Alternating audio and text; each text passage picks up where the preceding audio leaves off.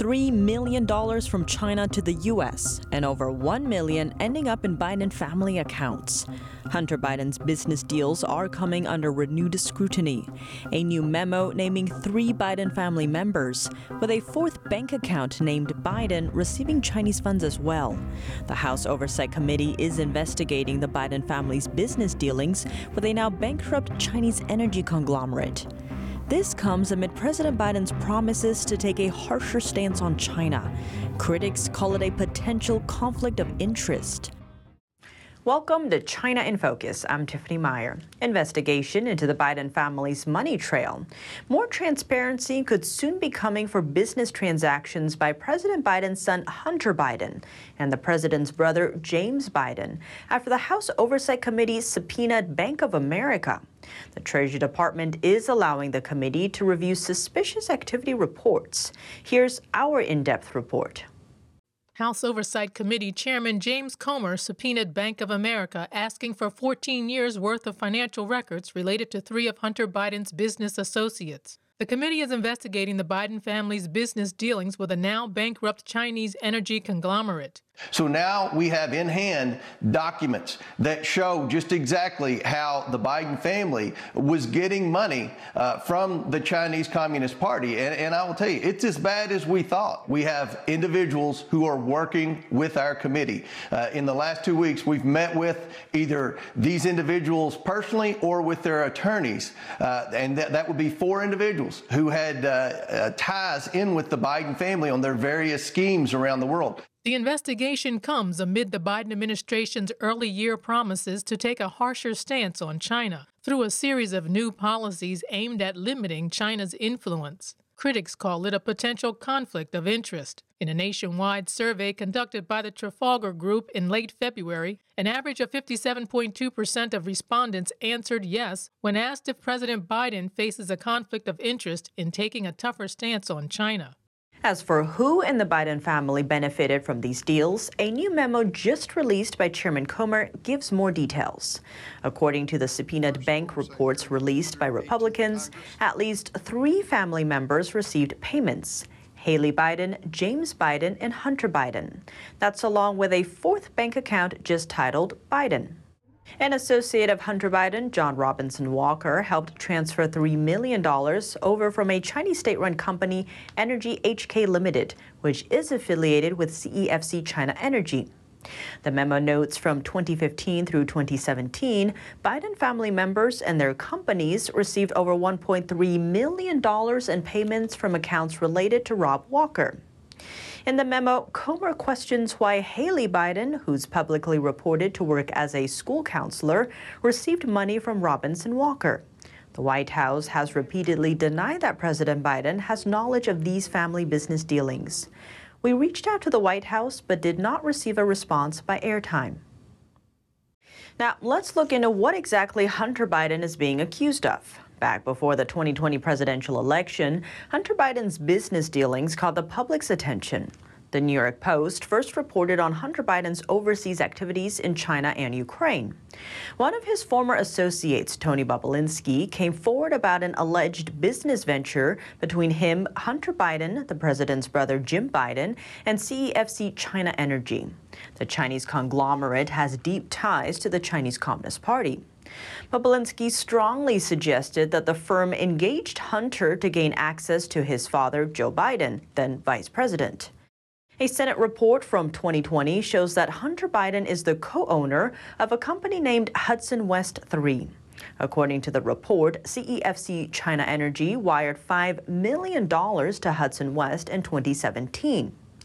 Not long after, Hudson West sent multiple payments to Hunter Biden's law firm Owasco labeled as consulting fees. The payments totaled about $4.8 million. Around the same time, Hudson West moved over $1 million to Hunter's uncle, James Biden's consulting firm. The Senate report identifies the transaction as potential financial criminal activity. And in September 2017, Chinese businessman Dong Guangwen opened a bank account together with Hunter Biden. Hunter, James, and Sara Biden were all authorized users of credit cards associated with the account. They later used the cards to purchase over $100,000 worth of luxury items. The Chinese businessman is also a co owner of Hudson West and at the same time an associate of the chairman of CEFC China Energy. A previous media report shows that in 2017, Hunter Biden helped negotiate a deal for CEFC to invest $40 million in a Louisiana based natural gas project. The project reportedly fell through the following year. According to the Senate report, Hunter Biden had also agreed to represent another associate of the CEFC chairman's, Patrick Ho, in his corruption trial. Ho was sentenced to three years in a New York federal court for bribing top African officials to help CEFC get local oil businesses. U.S. prosecutors had also accused him of trying to sell weapons to Middle East countries and of helping Iran obtain funds from Chinese banks. According to a New York Times report, when American authorities arrested Patrick Ho, the first phone call he made was to James Biden.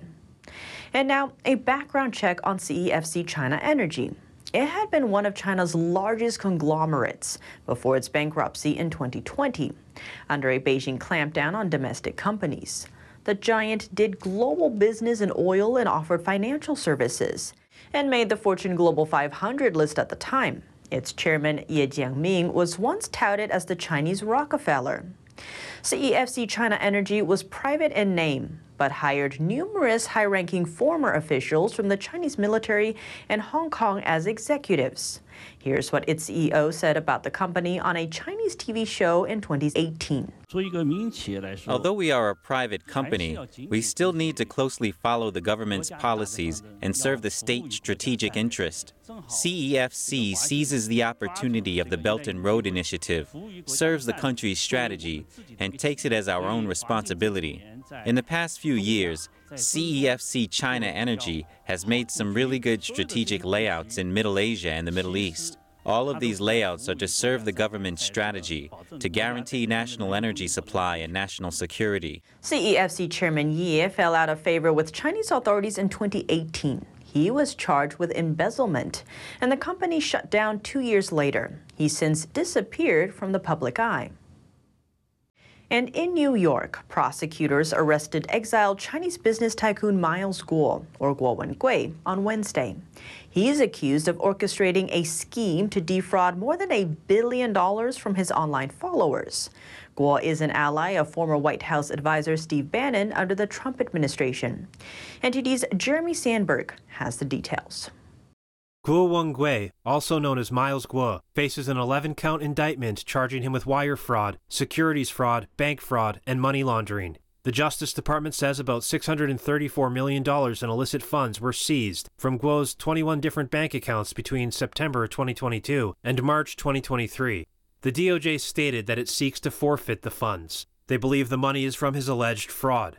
Prosecutors say Guo used the funds to enrich himself and his family. Some of his assets include a 50,000 square foot mansion worth around $26 million, a $3.5 million Ferrari, and a $37 million luxury yacht. The Ferrari has also been seized. Authorities say Guo and his longtime financial advisor, Kin Ming Je, cheated thousands of followers since 2018 by promising investment returns. They are being accused of diverting much of that money. The 52 year old Chinese billionaire fled to the United States in 2015 and bought a penthouse apartment at a hotel overlooking Central Park. Court filings state he gained a substantial online following as a vocal critic of the Chinese Communist Party in about 2017 and exploited his fame to solicit investments. Guo was arrested Wednesday morning in an FBI raid on his apartment.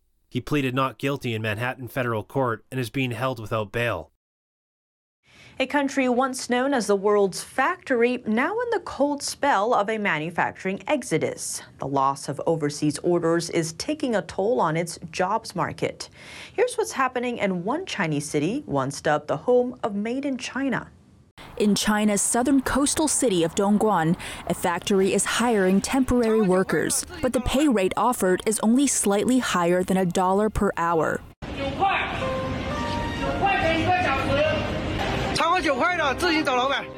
Sitting on the industrial belt of the Pearl River Delta, Dongguan was once home to the infamous Made in China label. The city drew millions of workers from China's rural area into its labor intensive manufacturing sector. But that scene is more a part of the city's past than its future. China's three year lockdown and COVID 19 curbs left deep scars on manufacturers in the region. Foreign investment pulled out of China in huge numbers, and demand collapsed. Numerous businesses failed, leaving hordes of immigrant laborers out of work. The market isn't doing well this year. There are workers out there, but no factories are operating. With fewer hires, wages are also shrinking. Here in Dongguan, the hourly rate is basically about $2. Now all short term workers are paid this way. No such thing as double overtime pay. The wages for most regular workers are also around four or five hundred dollars per month, which is quite low. This money can't even pay for the cost of living here. And employers are raising the bar on age requirements.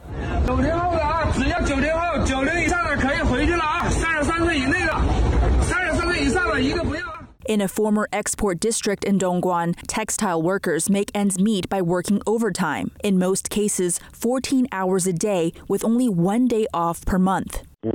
How many people in China can work five days a week, eight hours a day? Not everyone. You know that the Chinese Communist Party doesn't treat its people as human beings. The CCP started out with separation between inside and outside the party system. Scarce openings and low wages are also plaguing other areas. In the central city of Wuhan, job seekers reportedly scrambled for a position that pays less than $400 per month. Experts project an even more dire future for the country's job market. Honduras is pursuing relations with Beijing. Its president saying Tuesday she made a request to the country's foreign ministry, directing it to open official relations with China. But there's a catch. Here's more. Honduras is one of 14 nations that maintain formal diplomatic relations with Taiwan. Beijing doesn't allow any nations it has ties with to officially deal with Taiwan. That's because the Chinese Communist Party views the island as its own territory, without the right to maintain its own ties, even though it has never ruled Taiwan. So for Honduras, building relations with China could mean letting go of Taiwan. Taiwan's foreign ministry responded Wednesday, urging the country to weigh its decision carefully. The only motivation for China to develop ties with Honduras is to limit Taiwan's international space. They have no intention of implementing any partnership that could be beneficial to Honduras's people. Honduras should seriously reconsider and not fall into China's trap by making wrong decisions and damaging the long-standing friendship between Taiwan and Honduras. The same day, Taiwan's Ministry of Foreign Affairs summoned the Honduran ambassador. He declined to answer questions from the press. Meanwhile, the Chinese Foreign Ministry said it welcomed the Honduran president's statement. Honduras says the decision is driven by pragmatism, not ideology, and cited rising debt and investment needs.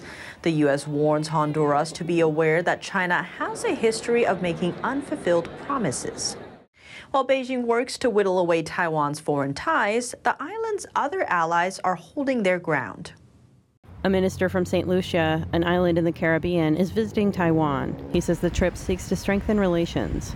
Saying Monday in Taipei, we do not auction foreign policy in St. Lucia. We don't go for the highest bidder. We have principles in what we do. Baptiste and his delegation are expected to meet with President Tsai Ing wen this week. Worth noting, the U.S. State Department says St. Lucia and Washington share an interest in combating international crime and narcotics trafficking. Other nations are also siding with Taiwan. Micronesia's president is calling out Beijing and accused China of political warfare in a March 9th letter. He brought up the possibility of switching allegiance from China to Taiwan, but noted the country would need a $50 million injection to do so. Micronesia's president said China has used nefarious tactics like spying and bribery. That's to make sure that if Beijing invades Taiwan, Micronesia would side with China instead of the U.S., or at least stay neutral. Based on its geography, the country would prove useful to Beijing. That's if China attempts to surround and blockade the island from foreign help in a war. Right now, the U.S. has no formal diplomatic ties with Taiwan, but Washington is the island's most important backer and weapons supplier. Australian Prime Minister Anthony Albanese met with his Fiji counterpart Wednesday in a city on the nation's main island. Australia is investing in our capability, but we're also investing in our relationships, and it's wonderful to be welcomed here by Prime Minister Rabuka here in Fiji. The plan to discuss regional security just one day after Australia unveiled details of the AUKUS submarine program, together with the leaders of the United States and Britain. The move suggests Albanese will defend his nation's $245 billion nuclear powered submarine program and deny that it violates Australia's nuclear non-proliferation commitments.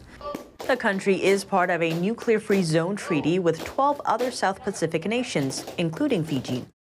Back to the submarines, Australia will buy three U.S. made Virginia class submarines in the early 2030s. That's before shifting to production of a new AUKUS submarine based on a British design from 2040. Coming up, clamping down on religion. But why does Beijing target people of faith? Religion's the only entity that, that has enough organi- organization, has enough uh, adherence to it, has enough uh, passion of the people associated with it to stand up to a government, to stand up to the Chinese Communist Party. We spoke to Sam Brownback, former U.S. ambassador at large for international religious freedom, to find out more. His comments after the break, here on China in Focus.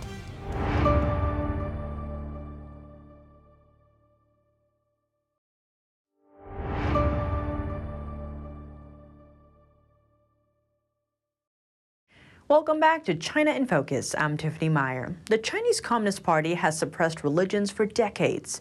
But why? We spoke to Sam Brownback, former U.S. ambassador at large for international religious freedom, for his take on that and about why Americans should care. Ambassador Brownback, thank you so much for joining us. Oh, my pleasure to join you. Recently in China, we saw the two sessions, one of the biggest political meetings, kind of a rubber stamp parliament as Chinese leader Xi Jinping secured his third term. But it seems often what we see in China around these big political meetings is the ramp up in persecution and suppression around religious faith.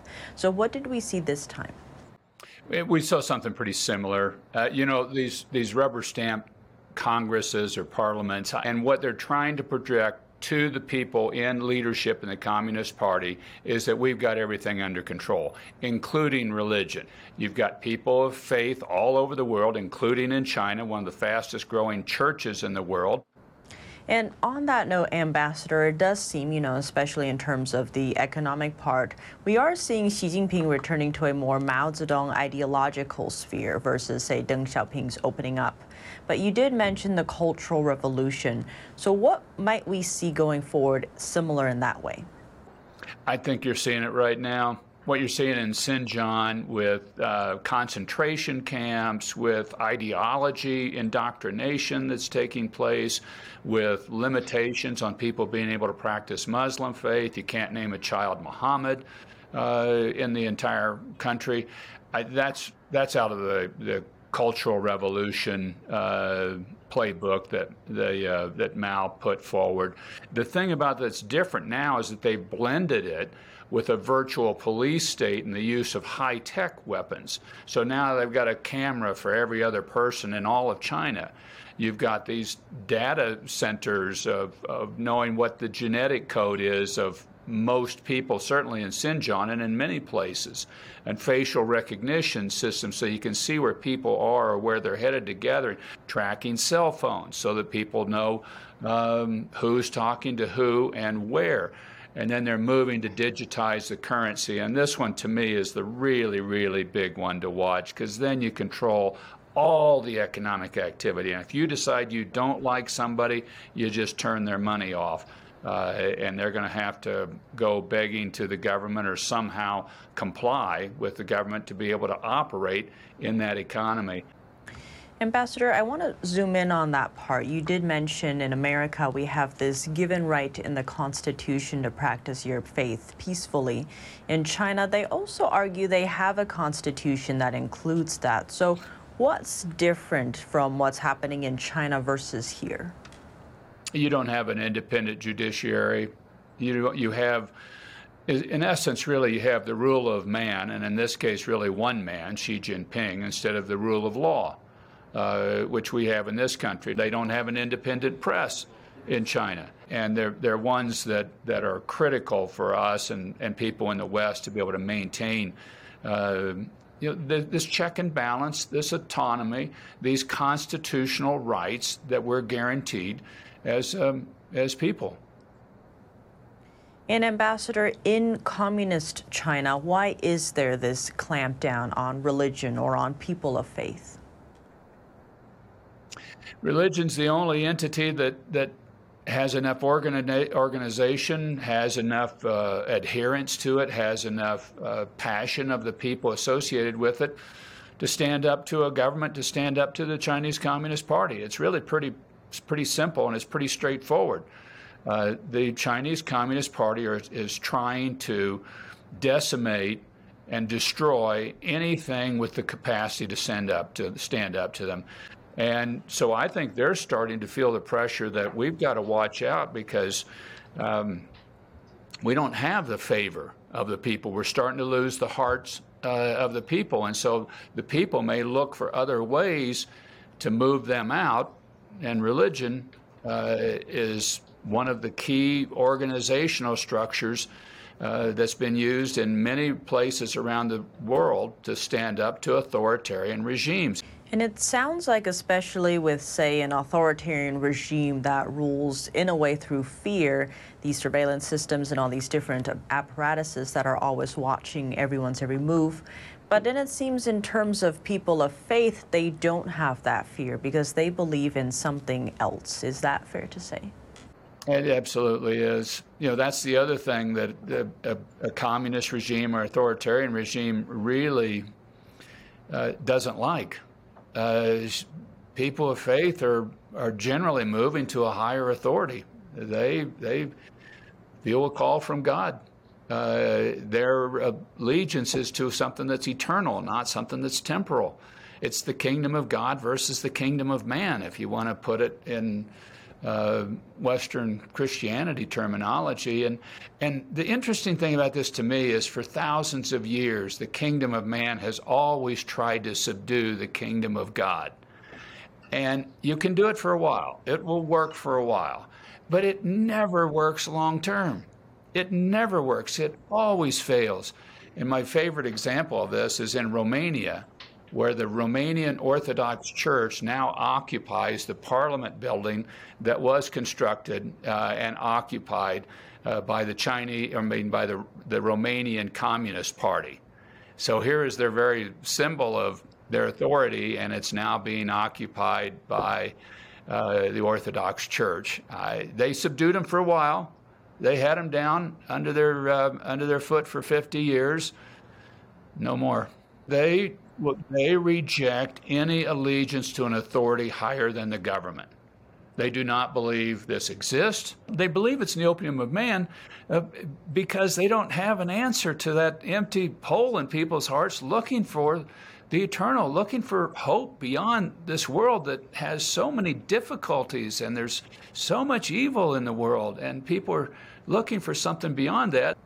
And given what's happening, say this clampdown on faith in China, what would be the steps to go about helping these people? I think the United States government should be going around the world and talking to people about the comparison of our two systems. Here's the Western system and how it deals with religion, and here is the, the communist Chinese Communist Party system and the Chinese system, and here's how they deal with religion. Because 80% of the people in the world have a faith of some type is something beyond the government. And we should ask the people in Africa and South America, where the Chinese are really trying to move in aggressively, is this how you want your dominant religious beliefs treated by the state? Subservient, and really not even being allowed to exist. As the head of uh, the Tibetan governing authority once told me, either the world will change China or China will change the world. Ambassador Brownback, thank you so much for joining us. My pleasure. That's all for today's China in Focus. I'm Tiffany Meyer. If you have any feedback on the show or have something you'd like to see us cover, send us an email at chinainfocus at ntd.com. We'd love to hear from you. Thanks for watching. See you tomorrow.